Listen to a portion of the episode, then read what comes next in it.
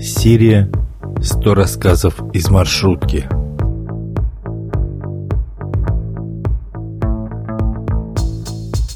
Пять С.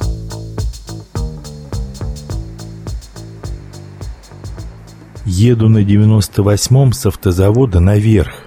Газ, тормоз, вправо, влево, газ, тормоз, вправо, влево, тормоз, тормоз, газ, газ. Какой-то больной попался водитель маршрутки.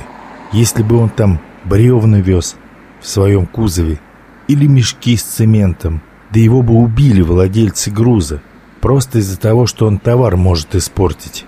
А этому хоть бы хны.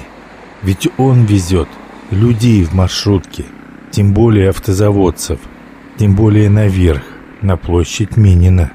Газ, тормоз, вправо, влево, газ, газ, тормоз, тормоз, тормоз.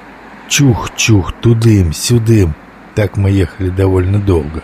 Встаю и, качаясь от опасной маршруточной болтанки, пытаюсь в пустом салоне пробраться к двери. Едем уже по Варварке. Дорога ровная, но этот отморозок за рулем умудряется выворачивать такие кренделя, немыслимые зигзаги и несуществующие повороты – Складывается впечатление, что он просто хочет нас всех убить, замучив своей невыносимой рулежкой. Парень рядом пытается на повороте схватиться за поручень, но промахивается и с разворота уходит в пике, автоматически закрыв лицо рукой, в которой едва заметно сверкнуло что-то серое. Он с размаху налетает на вертикальный поручень, именно той стороной, где у него рука. Что-то щелкает, Звук, будто бы лопнула подпруга, или сломалась небольшая детская лыжа, или лопнула воспаленная грыжа в пивном животике толстяка. Неприятный щелчок. Я сначала подумал, что паренек запястье себе сломал. Но этот чувак поднимается с колен, подносит что-то к своим глазам и странно вертит ладонью, вскрикивая при этом. Наверное, все-таки что-то себе сломал, подумал я. Водила, несмотря ни на что, продолжает гнать, как угорелый.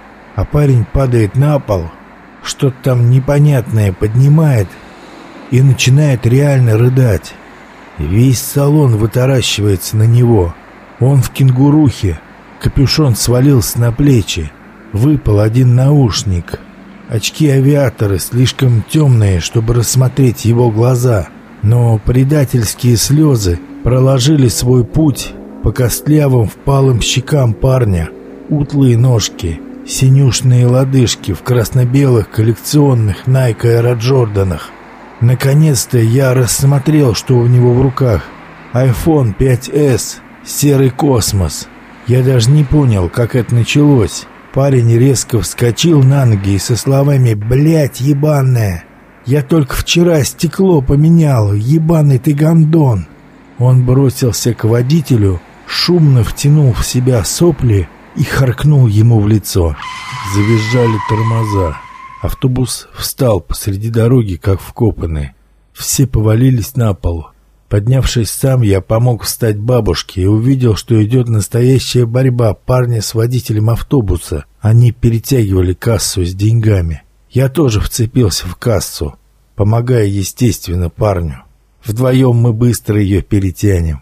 Касса поломалась на две части. Деньги посыпались по салону, а бумажные взлетели. Парень на лету успел собрать несколько банкнот. «Это на ремонт айфона!» — закричал он и, отжав дверь, вылез из маршрутки. «Держи его! Держи!» — кричал вслед парню в аэроджорданах, восточный водитель маршрутки, а пассажиры, не сговариваясь, стали аплодировать убегающему. Обескураженный маршрутчик открыл дверь, ведь была остановка. И я вышел.